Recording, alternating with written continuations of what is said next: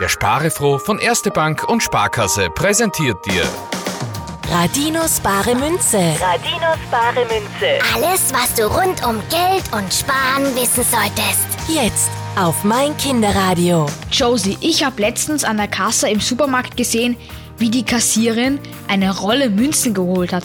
Was sind das für Münzrollen? Münzrollen, die werden dort gebraucht, wo große Mengen an Kleingeld im Einsatz sind, also eben zum Beispiel im Supermarkt oder auch am Bankschalter. In so einer Rolle ist eine abgezählte Menge von gleichen Münzen drin. Aha, und wenn an der Kasse das Wechselgeld ausgeht, dann nimmt die Kassiererin so eine Rolle. Genau. Sie schlägt die Papierrolle dann an die Tischkante, sodass sie aufbricht und gibt das Kleingeld in die Kasse.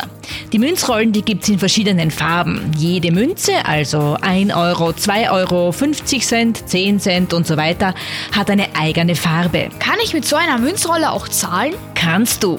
Und an der Kasse ist man wahrscheinlich sehr froh drüber, wenn die einzelnen Münzen nicht abgezählt werden müssen. Und wer rollt die Münzen in das Papier? Das macht in größeren Banken eine Maschine. Die zählt die Münzen genau und packt sie ins Papier. Man kann aber auch selbst Geldrollen machen. Ist aber gar nicht so einfach. Ich versuche das einmal. Hoffentlich sind in meinem Sparschwein schon genug Münzen für eine Rolle drin. Radinos bare Münze. Radinos bare Münze. wird dir präsentiert von Erste Bank und Sparkasse. Und spare froh. Mein Kinderradio. Endlich!